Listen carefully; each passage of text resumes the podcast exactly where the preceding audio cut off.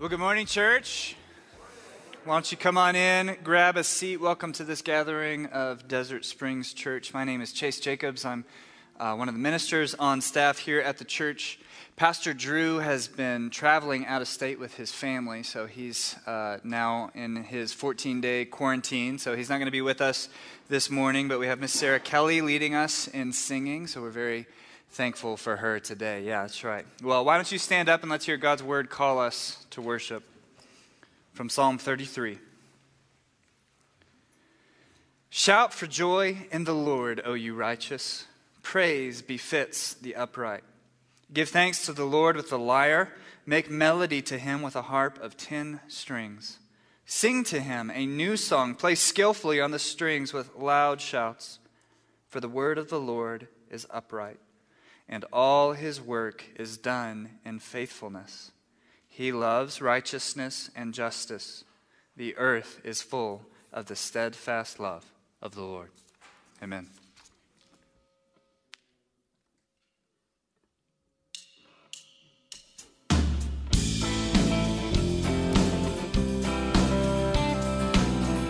Let's worship together.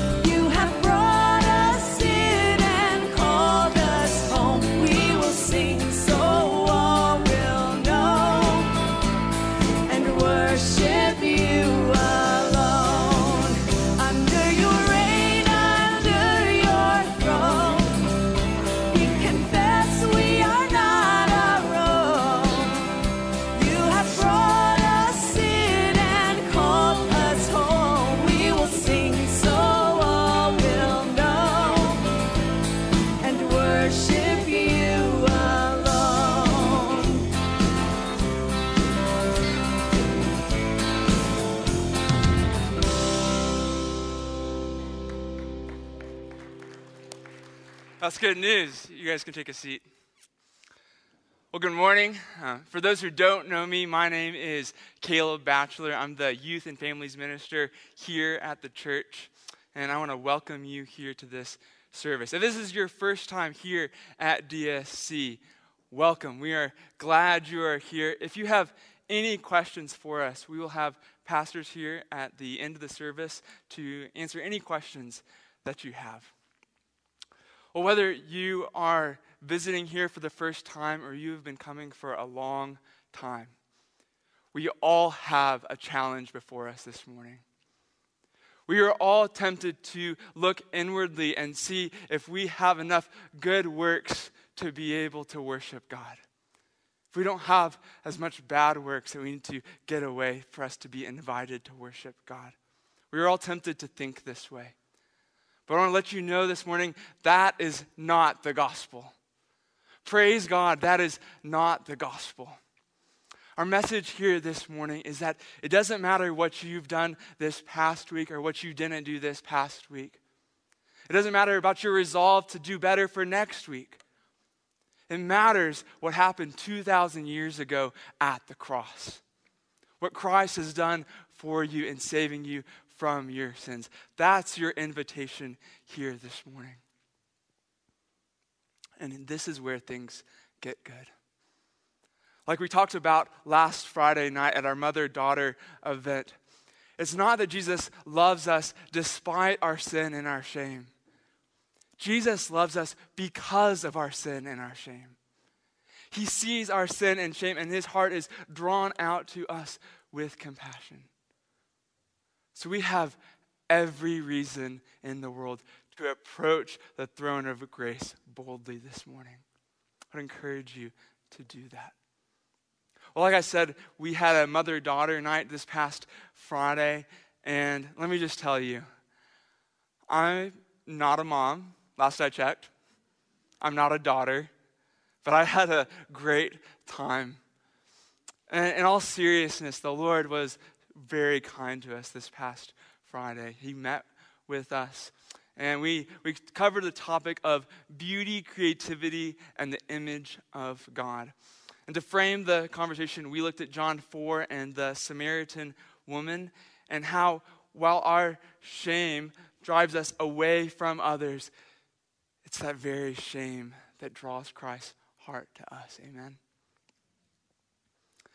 We then transitioned to my favorite part of the night, which was a panel hosted by our women's ministry director, Brandy Beck. She had four other women from our church lead this panel over this theme of beauty, creativity, and the image of God. And thanks to Memo and to Chris, that event is recorded and up on our YouTube channel, so you can go and check that out if you weren't able to be there this past Friday. And I would encourage you, both men and women, to pull that video up. The wisdom in that panel would serve your soul, I guarantee it. Well, another thing we talked about Friday night is how the gospel frees us to serve others in love with this liberating self forgetfulness. I want to encourage you to serve others this holiday season in two ways. One is through bringing gifts to the Navajo through Community Christmas.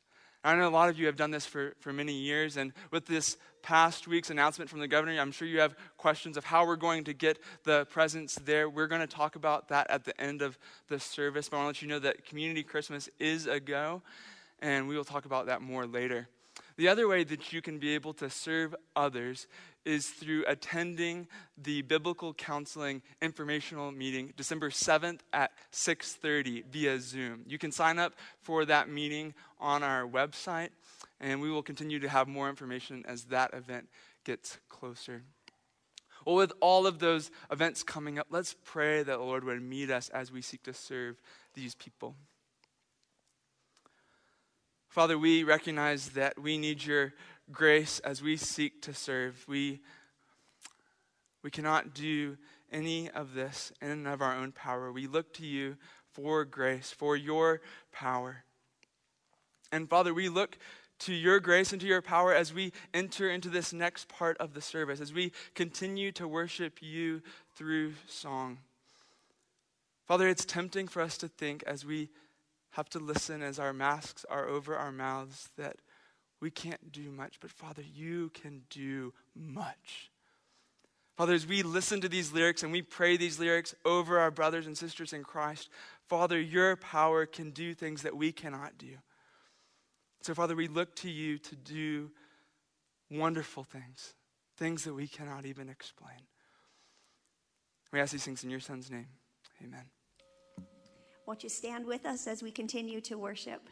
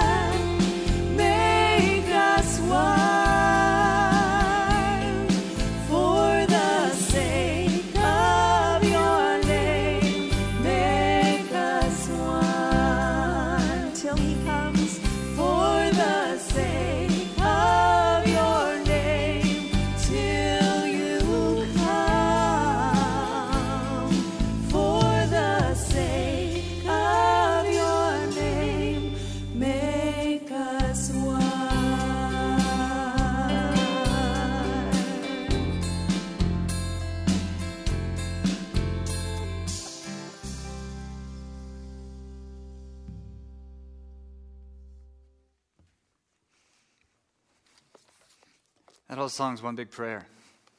Let's keep praying. You can be seated.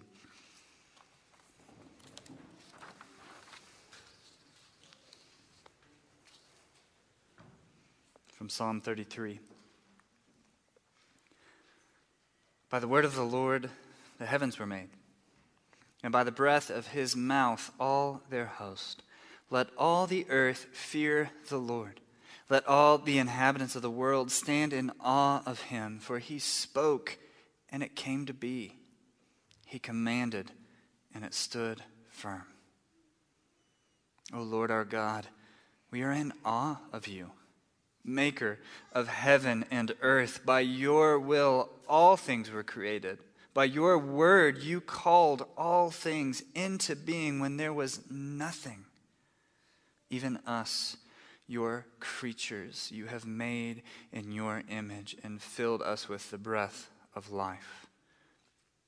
We worship you because this is what we were made to do, made by you and for you. The Lord looks down from heaven. He sees all the children of man. From where he sits enthroned, he looks out on all the inhabitants of the earth. He who fashions the hearts of them all and observes all their deeds. The king is not saved by his great army. A warrior is not delivered by his great strength. The war horse is a false hope for salvation, and by its great might it cannot rescue. Father, Son, and Spirit, we confess that we have not been what you made us to be. We have not given you the worship you made us for, and we know that you know this. You see all of our deeds. We have turned to our own might. We have turned to our own anxieties or our own comforts for salvation. We have worshiped created things rather than the Creator who is blessed forever. We have not borne your image perfectly to the world. Forgive us. Forgive us for our sins. Behold, the eye of the Lord is on those who fear him, on those who hope in his steadfast love, that he may deliver their soul from death and keep them alive in famine. O Lord, we praise you not only because you have created us out of nothing by your word, but you have also recreated us out of sin and corruption by that same word, your Son, the image of the invisible God, Jesus Christ. Now, Lord, help us to behold his glory in our time together this morning through what we sing, through what we pray, through what we hear taught. Lord, we pray that you would use your word to continue to renew us and to recreate us, to transform us into that same image by degrees through that same Holy Spirit that hovered over the waters in the very beginning. Lord, we ask that you would help us by your Spirit to be righteous. We ask that you would help us by your Spirit to know your word, to know you. We ask that you would help us by your Spirit to be loving and compassionate and generous to our neighbor, just like Jesus. And God, we pray that you would help us by your Spirit to be one, to be united, to, with one heart, place our hope fully on you. As we gather this morning in the shadow of a pandemic, as we're concerned of the threat of illness and with new shutdowns that are coming. And Lord, more with so much fearful talk about political uncertainty, with so much strife and division in our society, Lord, your steadfast love is all we cling to. We don't trust in armies. We don't trust in horses. We don't trust in our own strength. You look down from heaven at these things. These are little things that you have made. You alone are powerful over all the things you created. So we pray to you. We trust in you, and we ask you as sovereign to provide the wisdom that we need in this time. Provide wisdom for our elected officials and authorities. Provide wisdom for our elders as they shepherd us through this time. Provide wisdom for all of our brother and sister churches around the world, Lord. We pray for wisdom, even for each of us. Help us to live rightly in this time, to never doubt or forget that you alone are able to deliver us, and you have delivered us, and you will deliver us. Our soul waits for the Lord. He is our help and our shield, for our heart is glad in him because we trust in his holy name. Let your steadfast love, O Lord, be upon us, even as we hope in you. Amen. Won't you stand with us as we continue to praise the name of the Lord our God?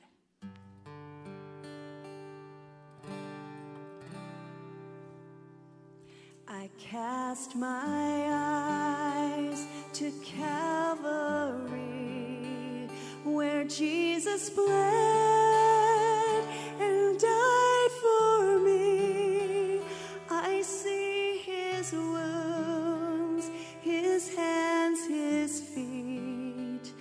my Savior on that cursed tree.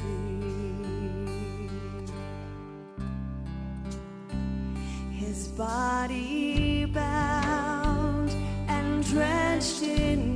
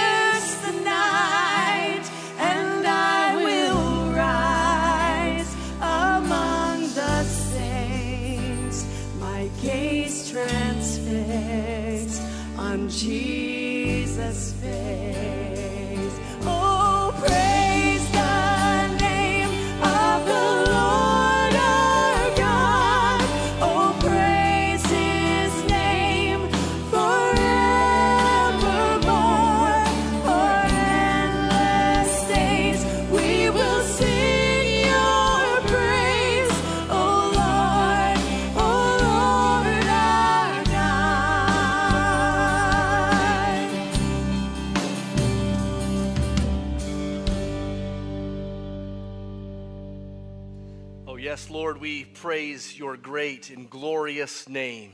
You are great and greatly to be praised. And so, Lord, we ask, let all that is within us bless your holy name. We praise you, Lord, and we ask that we would praise you better and praise you more in days ahead. And so we ask for your help, Lord, to praise you more in every corner of our lives. And to that end, would you, by your Spirit, would you, through your word, speak to us again to convict, to give life, to draw, to heal? Lord, you must do these things. We are desperate. We are needy. We want more of you. We want to give you the praise that is your due and live according to your glory in every way. Help us, we pray, in Jesus' name. Amen. You could be seated. And we are in Nehemiah 5 this morning. Nehemiah chapter 5, if you have a Bible with you. If you don't, it'll be up on the screens here in just a bit. It's a section of Nehemiah that reminds me of that famous line in Dickens' Tale of Two Cities. It was the best of times, it was the worst of times. As we saw last week, Nehemiah 3 and 4 was a real high point in God's redemptive plan.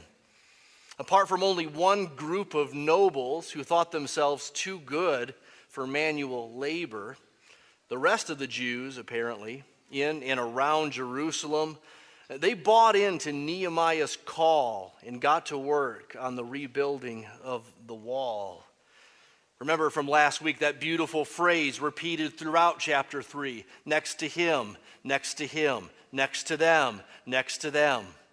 Of course, they're not shoulder to shoulder, but that's almost the idea. Shoulder to shoulder, arm in arm, each man responsible for his part of the wall. From religious leaders to lay people, from the wealthy to the poor, fathers, even daughters. Even goldsmiths and perfumers were getting their hands dirty in the back breaking work of rebuilding the wall. In short, it's God's people in God's special place for God's purposes, unified in their mission, undistracted by anything else, undetoured by their enemies and the growing threat of their enemies. They were all in, and all of them were all in. It was the best of times. It's a high point. But then we come to chapter 5. It was, in some ways, the worst of times. Despite all the good, despite the building, the unity, the undistractedness, the, the undistractedness despite the challenges around them, the enemy's threat, despite all that, there was this problem in chapter 5. And it was a problem of a lack of love, a lack of care and concern among God's people. Though they were unified in mission and undistracted and undetoured by their enemies, they were not united in heart and in care for one another. And by the way, this chapter, Nehemiah 5, is set in a time that's not in some distant future from chapters 3 and 4. What's going on in chapter 5 is probably before or during the days of the rebuilding of the walls As we find out from chapter 6, the whole rebuilding of the wall project only took 52 days. And 52 days is not long enough for the problems of chapter 5 to emerge. But it is long enough for the problems going on, even during chapters 3 and 4, to be exposed. Here are the problems. Let's read it Nehemiah 5. Now there arose a great outcry of the people and of their wives against their Jewish brothers. For there were those who said, With our sons and our daughters we are many, so let us get grain that we may eat and keep alive. There were also those who said, We are mortgaging our fields, our vineyards, and our houses to get grain because of the famine. And there were those who said, We have borrowed money for the king's tax on our fields and vineyards. Now, our flesh is as the flesh of our brothers, our children are as their children. Yet we are forcing our sons and our daughters to be slaves, and some of our daughters have already been enslaved. But it's not in our power to help it, for other men have our fields and our vineyards. I was very angry when I heard their outcry in these words. I took counsel with myself, and I brought charges against the nobles and the officials. I said to them, You are exacting interest, each from his brother.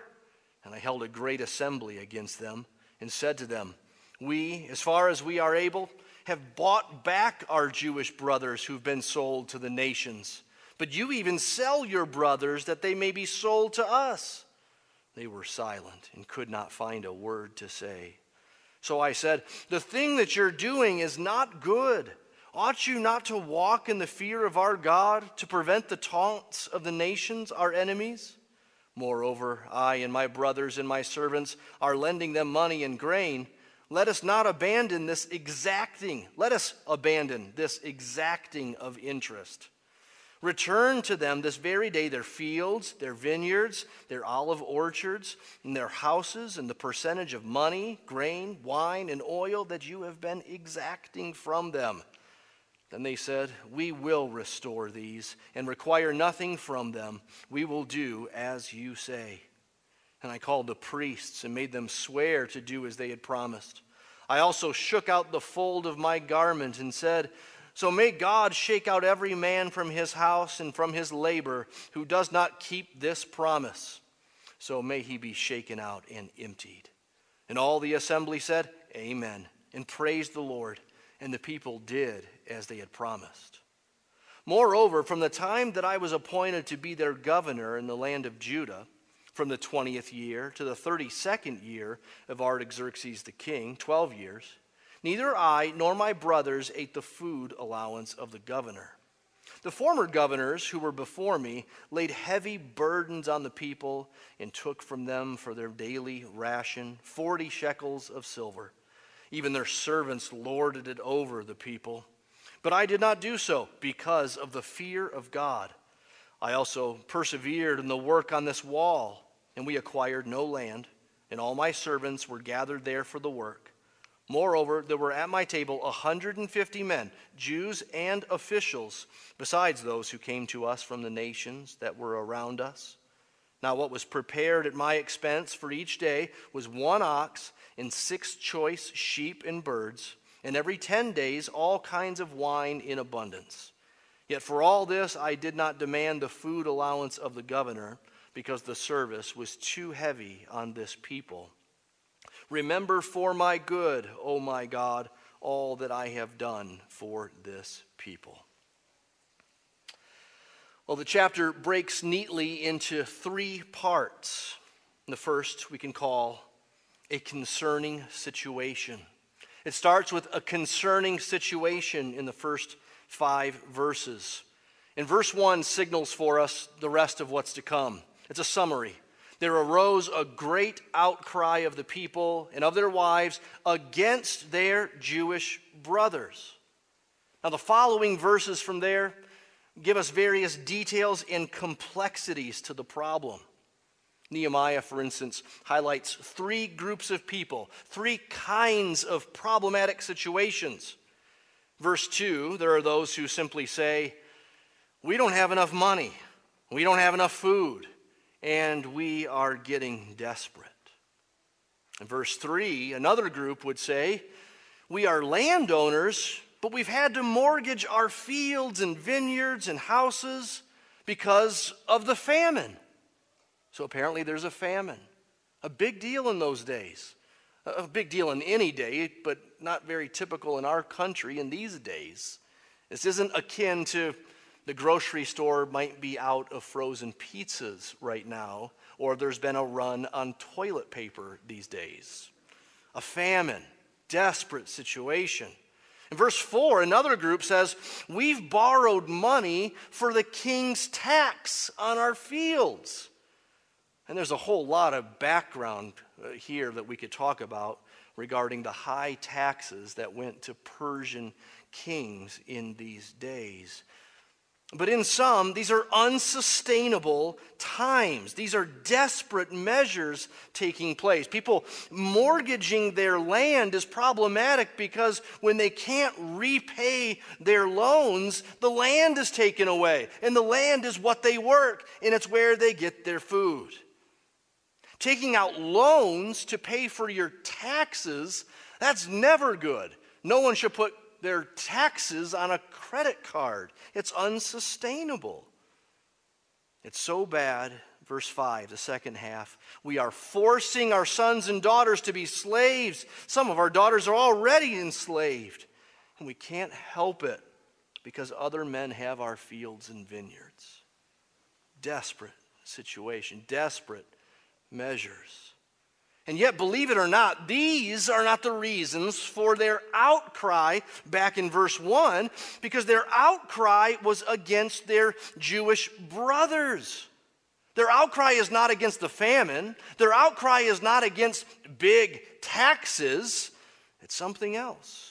Something that doesn't become crystal clear until the next section in Nehemiah's confrontation. We'll get to it, but notice already, verse 7 you are exacting interest, each from his brother. The outrageous situation is this it's the lending of money at interest and probably at very high interest rates, and probably the, the demanding of repayment of those loans in unreasonable timelines with unreasonable penalties causing these people to go further into debt, consummating in this horrible situation, unthinkable situation of parents selling their kids as slaves. But the biggest issue here is that all this was being done among God's people, brother to brother. Fellow Jews were doing this to their poorer brothers the poor were getting poorer, the rich were getting richer. Remember, again, this is set within really some best of times. The rebuilding of the wall, the, the unity and success and undistractedness of chapters 3 and 4, this camaraderie of shoulder to shoulder, next to him, next to him, next to them. It's in that context that God's people turned on each other. And that's a great reminder to us of these spiritual principles that we find elsewhere in the Bible, like those who think they stand better take heed lest they fall. That our, our moments of victory and success do not ensure that temptation is not lurking right behind. That sometimes it's possible to do so well with our left hand and to do so wrong with our right. Sometimes things are not always as they seem. Be careful. Nehemiah hears of this dire situation, this great sin, and he is very angry. It leads to a stern confrontation. Secondly, a stern confrontation, verses 6 to 13. I was very angry when I heard their outcry. I took counsel with myself and I brought charges against them. Now, before we go into the details of Nehemiah's charges against these people, I want to sort of back up and just give us a kind of 101 on righteous anger and unrighteous anger, because we should know the difference. The text seems to imply that what Nehemiah had here in very angry, those words imply good and right anger. And so we should know what's good and right anger and what isn't. Righteous anger, righteous indignation, isn't solely about us. It's not merely about me. It is first and foremost about God and His desires and His ways. Righteous indignation reflects the two greatest commandments, which we can say are also the two greatest goals in this world for God's people to love God with all your heart, to love your neighbor as yourself. Righteous indignation is right when God isn't loved, when people aren't loved and served. And so Nehemiah wasn't angry, as we sometimes are, because his agenda got sabotaged, because his timeline got adjusted. He wasn't angry merely about the famine, which he couldn't control. He wasn't angry about the high taxes. He was angry about the sin of God's people, sin done among God's people and to God's people, harming God's people and God's ways. The difference, though, between righteous anger and unrighteous anger is not always easily discerned, and so we should be careful. We should be self suspicious. We should be on the watch. We should be aware of what side of the horse we tend to fall off of. Because it's not the same for you as it is for someone else. There are some who never have righteous anger. They think themselves to be too humble for that. Uh, they wouldn't want to ever say that that's wrong. That's wrong to never say that something's wrong. It's sinful to never have righteous anger. And yet others are often angry and often certain of their anger and certain that it's righteous, maybe when it's not. You got to know which side of the horse you tend to fall off of. We should also be careful because righteous anger can sometimes devolve into unrighteous anger. Ephesians 4, verse 26 is so helpful here. Be angry and do not sin. Do not let the sun go down on your anger. Three phases that three phrases that give us really a, a a dissecting of what's at work here with righteous anger and unrighteous anger. Be angry. There's a time to be angry, but don't sin. Righteous anger is what God's people need, not unrighteous anger. And don't let the sun go down on your anger. Not don't let the sun go down on your unrighteous anger. Don't wait for sunset to get right with God with your unrighteous anger. No, Ephesians 4:26 says, "Don't let the sun go down on your anger. Be angry and do not sin." This is righteous anger. None of us in this room have it within us to sit on even righteous anger for more than a day without giving it to the Lord and it not turn into bitterness. It not devolve into unrighteous anger. Be angry, do not sin. Don't let the sun go down on your righteous anger. And I think we see something of those principles at work in Nehemiah's example.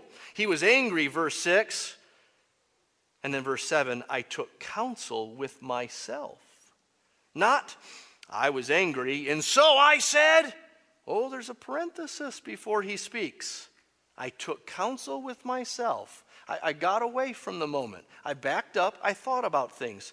No doubt the ever praying Nehemiah also prayed about this. He took counsel with himself, but then he spoke and he brought charges to God's people. You are exacting interest, each from his brother. Now, what he has in mind here, exacting interest, walking in the fear of God, as he'll later talk about, all this comes from three key passages in the Mosaic Law Exodus, Leviticus, and Deuteronomy. Let me read from them. Exodus 22, verses 25 to 27, speaks to this and says, If you lend money to any of my people with you who is poor, you shall not be like a money lender to him. You shall not exact interest from him. If ever you take your neighbor's cloak in pledge, you shall return it to him before the sun goes down, for that's his only covering. And if he cries to me, I will hear, for I am compassionate. That's Exodus 22. Leviticus 25, verses 25 and following. If your brother becomes poor and cannot maintain himself with you, you shall support him as though he were a stranger and a sojourner, and he shall live with you. Take no interest from him or profit, but fear your God, that your brother may live beside you. You shall not lend him your money at interest, nor give him your food for profit. I'm the Lord your God who brought you out of the land of Egypt. And then Deuteronomy 23, verses 19 to 20. You shall not charge interest on loans to your brother, interest on money, interest on food, interest on anything that is lent for interest. You may charge a foreigner interest, but you may not charge your brother interest. So understand that the issue here is not the loaning of money. The issue here is not even the loaning of money with interest to anyone. This is specific to the covenant community. This is brother to brother and sister to sister.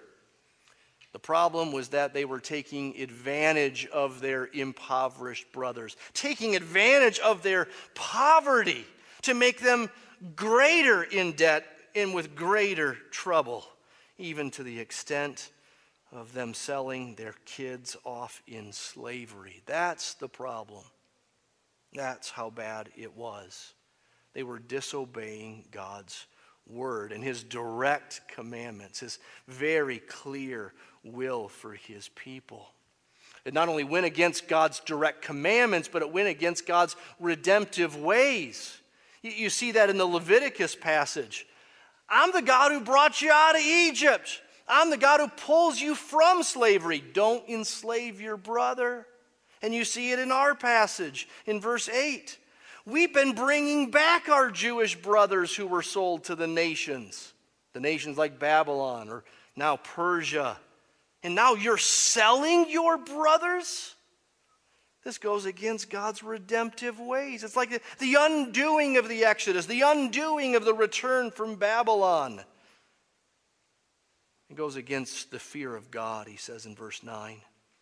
Ought you not to walk in the fear of our God?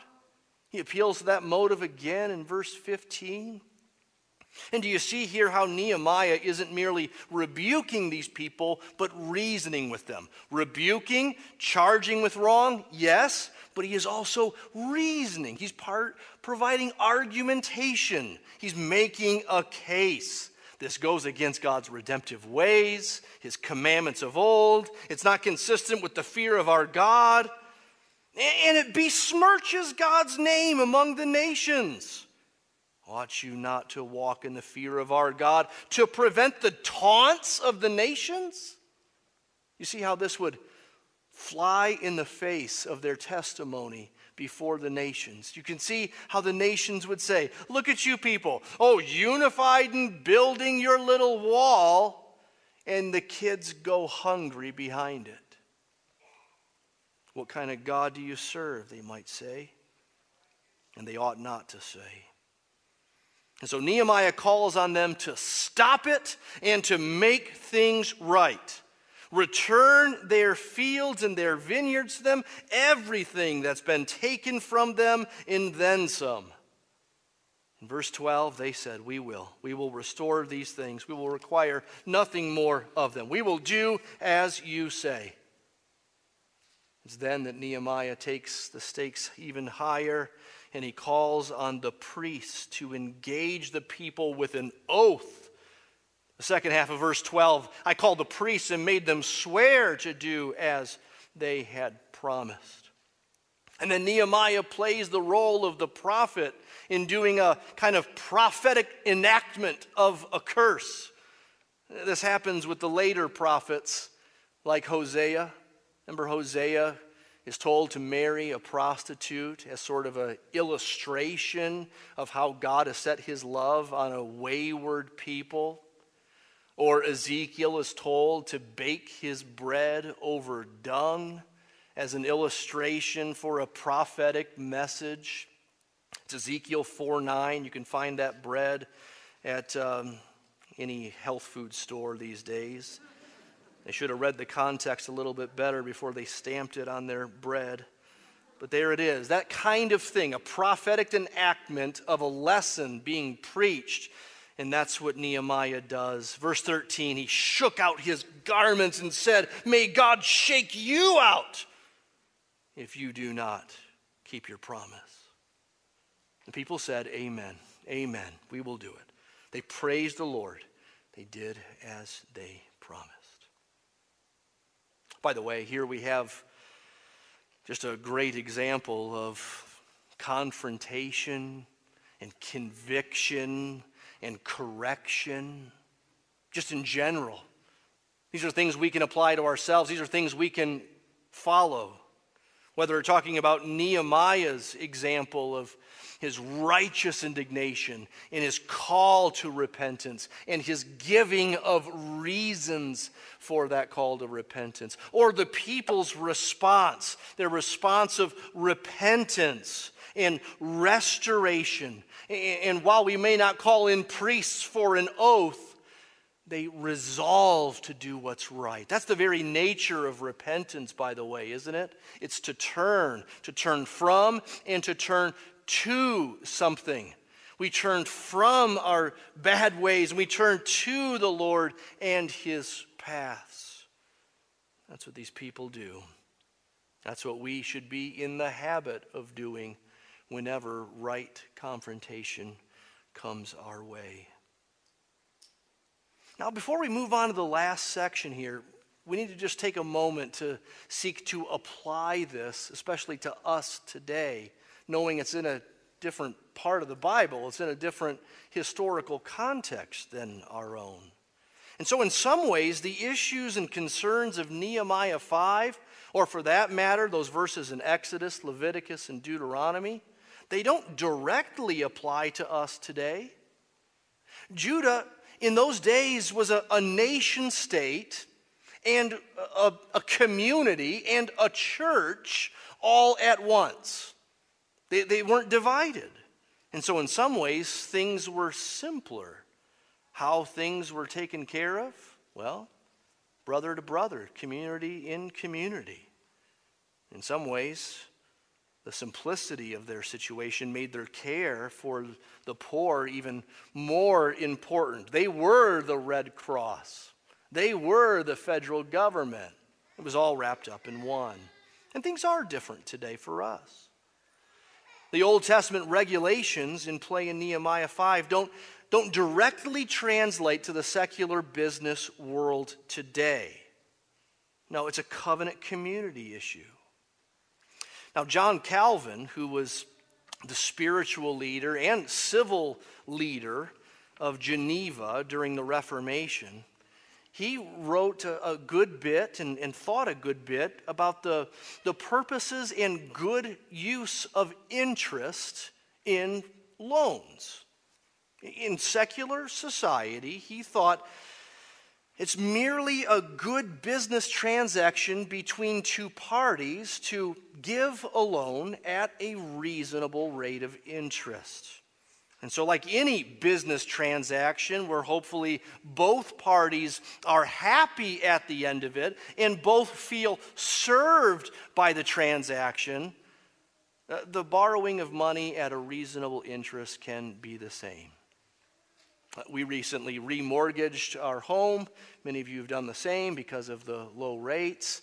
And after signing 50 times my signature at the end, I was glad. This was a good thing for us. This was a good financial move. And yet, I'm sure there's a bank in Iowa somewhere. Soon it will be Kentucky and then it will be Michigan. But, but there's a bank somewhere who's happy to have our money and to do this loan with us, even at this low interest rate.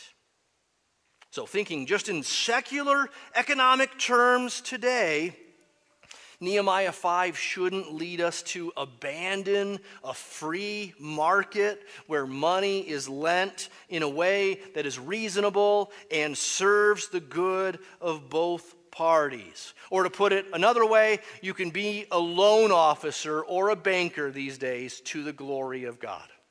You can put to use the two great commandments of loving God and loving neighbor while you loan money at the going rate. But, but, God's ways are not in favor to, in the least of any kind of predatory lending.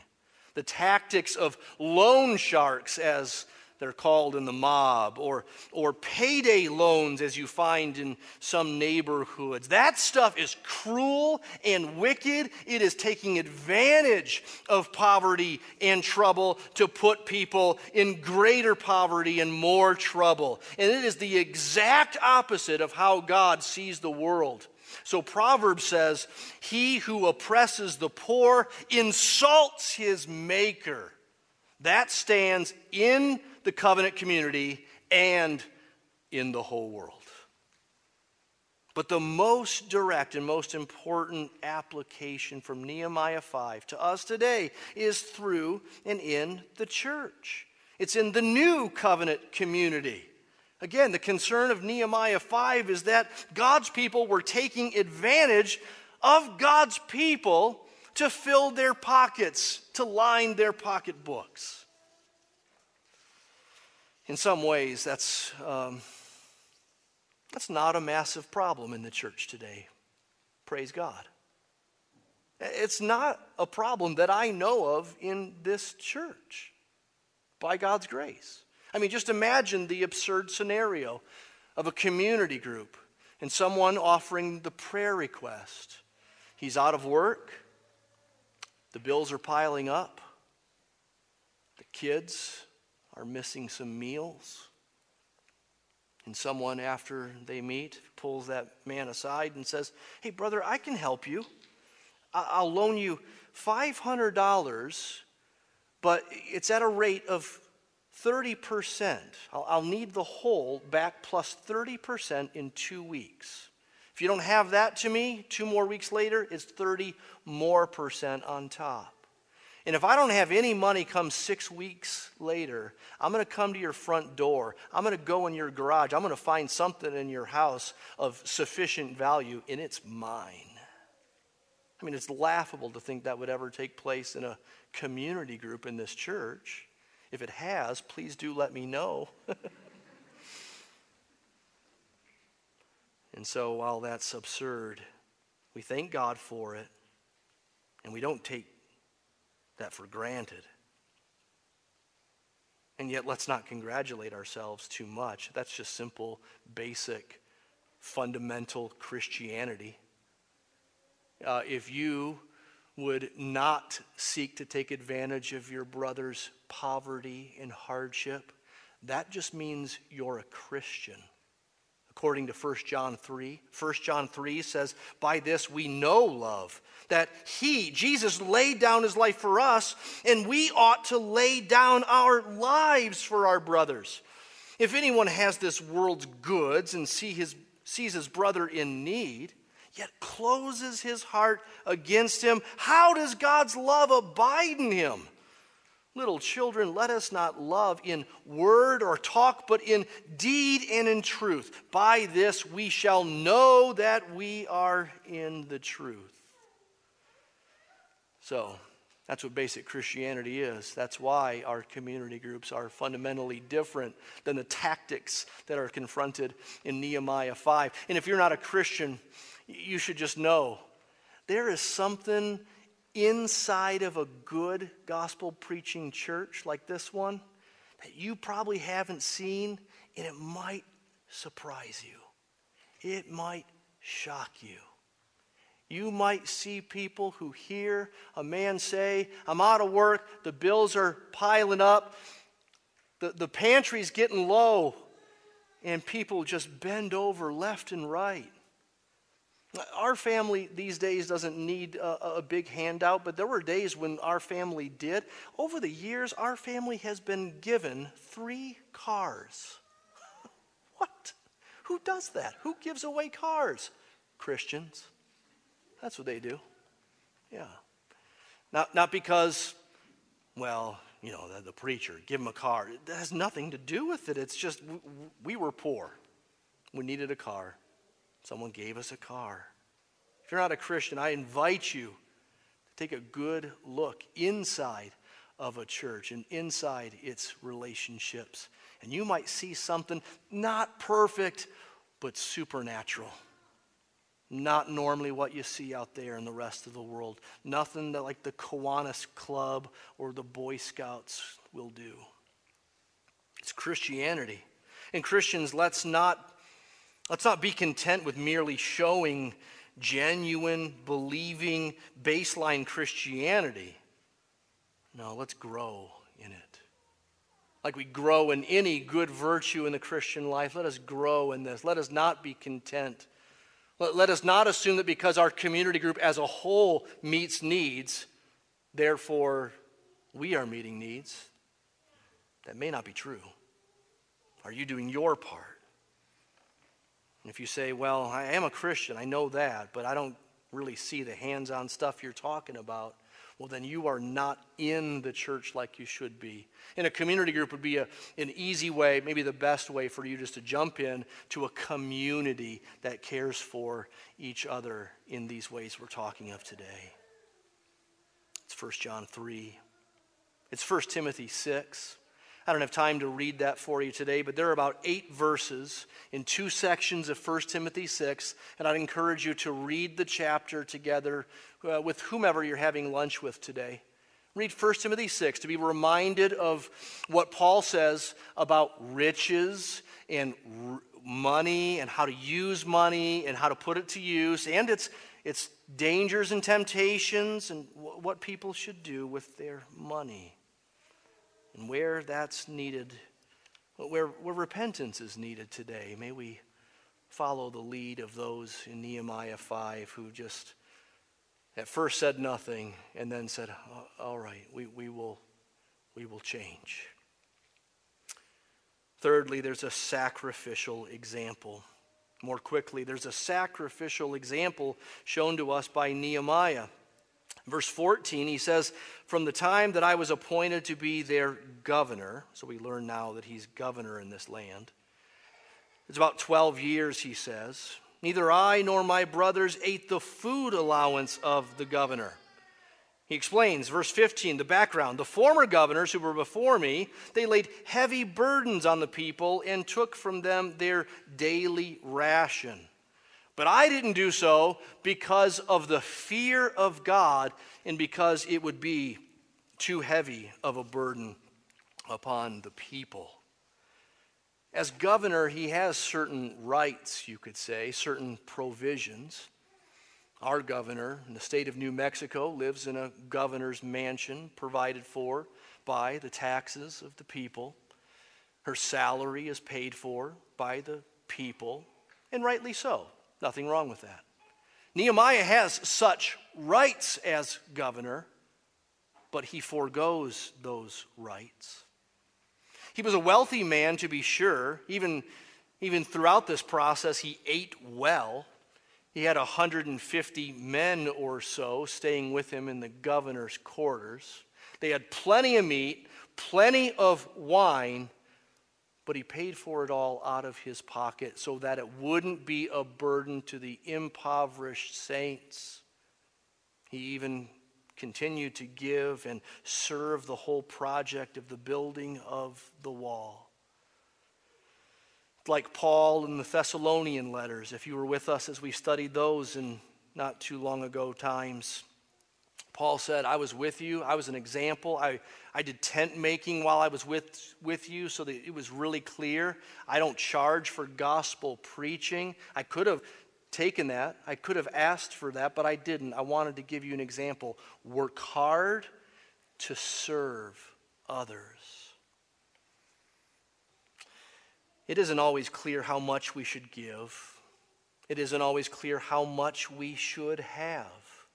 Even while Nehemiah let go of what was his as governor, he remained quite wealthy, apparently, based on the amount of food and amount of wine that they took in each day or each month. It isn't always clear how much to give, how much to have, what to keep, what to give away. But we do what we think is right before the Lord, and we leave it at that. And Nehemiah does this. He ends with a, a, clear conscience, a, a word committing these things to the Lord. He says, Remember for my good, O my God, all that I have done for this people. Now that sounds meritorious to us, right? It sounds like he's doing exactly what Caleb challenged us not to do as we come into this service, not to come with our works, not to think that we earn the right to worship God. And it sounds like Nehemiah is doing that. Remember for my good what I've done. But this is a man who knows grace. This is a man who knows God's steadfast covenantal love that forgives sins. And so this is a man who commits his works to the Lord. This is a man who does good, not for salvation, but does good for God's smile and satisfaction. And he asks God to see it with a clear conscience. What a great example he is. Once again, and once again, we're reminded of a greater example that we find in God's grand story of the Bible. Nehemiah reminds us of a better example and one who was more than an example. Nehemiah could only be an example and an imperfect example at that. But we have a Savior, Jesus, who was a perfect example and far more than an example. We saw it in 1 John 3. By this we know love. He laid down his life for us, referring to the cross where Jesus died. He didn't just die to, to show humility or in, as an example of turning the other cheek to your enemies. He died in our place for us, for our sins. He took on our punishment. In 2 Corinthians 8 and 9, Paul puts it in these rich spiritual economic terms. He says, You know the grace of our Lord Jesus Christ, that though he was rich, perfect, and had everything, yet for your sake he became poor. He took on flesh. He became a servant. He died on the cross so that you, by his poverty, you might become rich, spiritually speaking. Christ gave up all, though we deserved it none.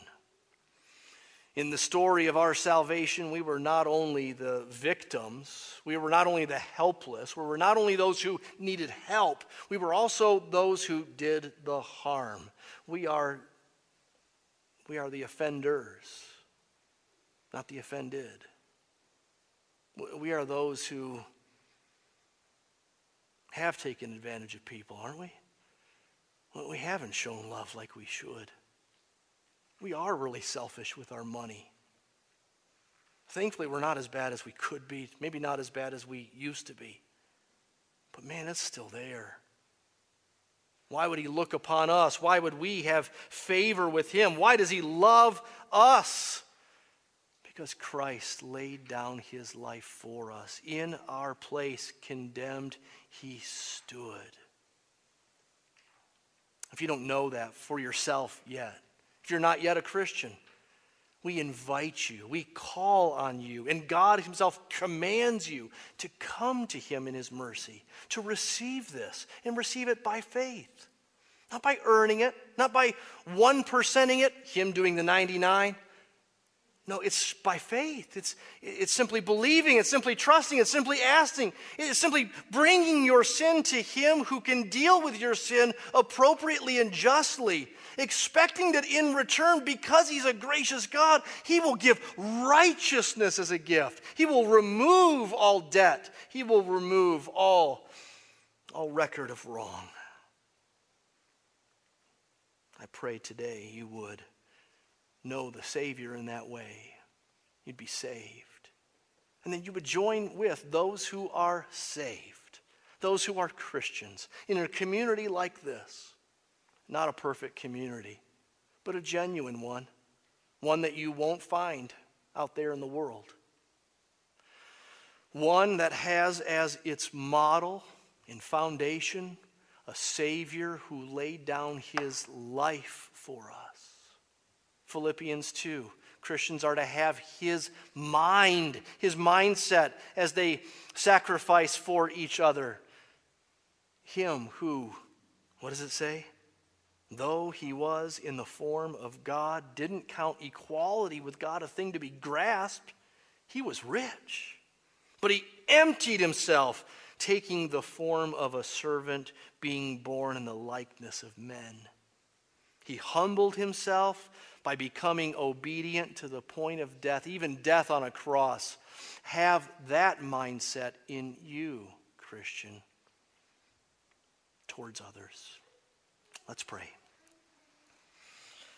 Yes, Lord, may we have Christ as our gracious servant and sacrifice on our behalf for our salvation. And may that transform us to be more like Him, to have His mindset, to serve and sacrifice so freely and happily.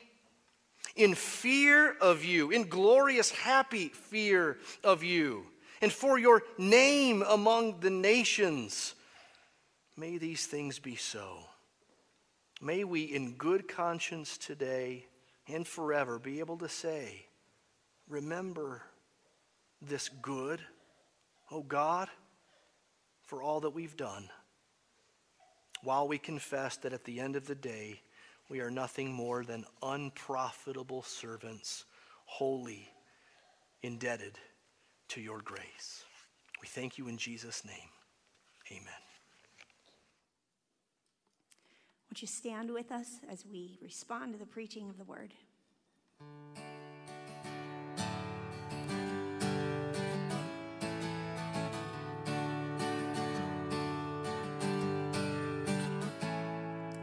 Take my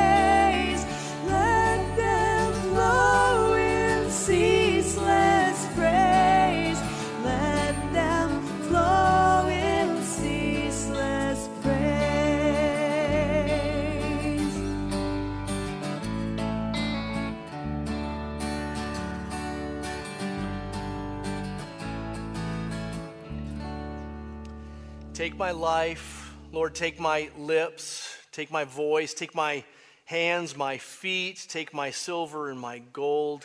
Lord, let it all be consecrated to you. Let it be handed over to you. Let it be reserved for you. Let it be yours and put to your use. Amen? You could be seated. Well, I'm sure that uh, by now we're all aware that another COVID related shutdown begins tomorrow and goes for the next couple of weeks at least. Uh, you may have caught as well that houses of worship during this time can meet at 25% capacity or 75 individuals, whichever is less. For us, that means 75 individuals. Uh, but we've also been asked by the governor's office to not meet in person during this time if possible. So rather than try to limit our services to 75 people uh, at a time, and because we can um, indeed get back to, for a time anyway, we can get back to that format that we're all too familiar with. Uh, for the next couple of Sundays, we'll be streaming the service online and not meeting here in person. Uh, if you want to put it on your calendar, it'll be one service at 10 a.m. for the next two Sundays. And as usual, you can get the link to that on our social media pages, uh, also on our main uh, website. Uh, right at the top, uh, or if you know our direct address on YouTube and you, you go there, then you can find uh, the service beginning and streaming there. Um, let me talk about how this affects community Christmas efforts, which Caleb referred to earlier. He said we're still doing it, and we are, but we won't be able, most likely, to do any trips there uh, and to be able to hand out gifts in person. But we're still doing the tags and the gifts part of it that you usually do here on site. What that means for today is you can get tags from the Christmas trees uh, out in the foyer today as you leave. Past today, over the next couple of weeks, you'll be able to do that on our website. Whatever the electronic equivalent is, you'll be able to do on our website. You'll be able to reserve certain gifts for kids uh, on the website and sign up there and then go get them on your own. Um, keep in mind, retail stores won't be open for the next couple of weeks, so be strategic. Maybe Target, which uh, has uh, groceries uh, connected with it, and also goods. But if you would bring gifts back over the next couple of Sundays, again, we won't be meeting here, but we'll have people available to take your gifts on Sundays between 9 and 12. Think of it as uh, coming to the church building either before or after you partake of the, um, the service online at 10 a.m. So 9 to 12, we'll have people here to receive your gifts over the next couple of Sundays. Uh, the church office, keep in mind as well, that'll be closed over the next couple of weeks as uh, any office is that is not um, considered essential. Uh, so if you have any questions for us, whether about uh, community Christmas or anything else, especially if you have any questions about spiritual matters, about becoming a Christian, about what the gospel is, uh, you can email us info at dscabq.com. We'd be glad to answer you there. Uh, if you want to leave a message on our phone, eventually someone will listen to the, the message there and give you a call back, but the quickest way would be through email.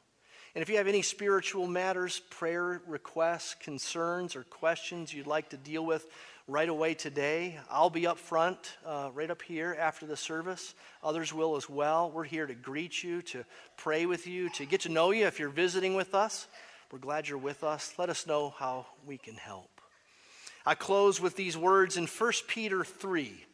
He says, finally, in the middle of his letter, and these are good final words for us this morning finally, all of you have unity of mind, sympathy, brotherly love, a tender heart, a humble mind.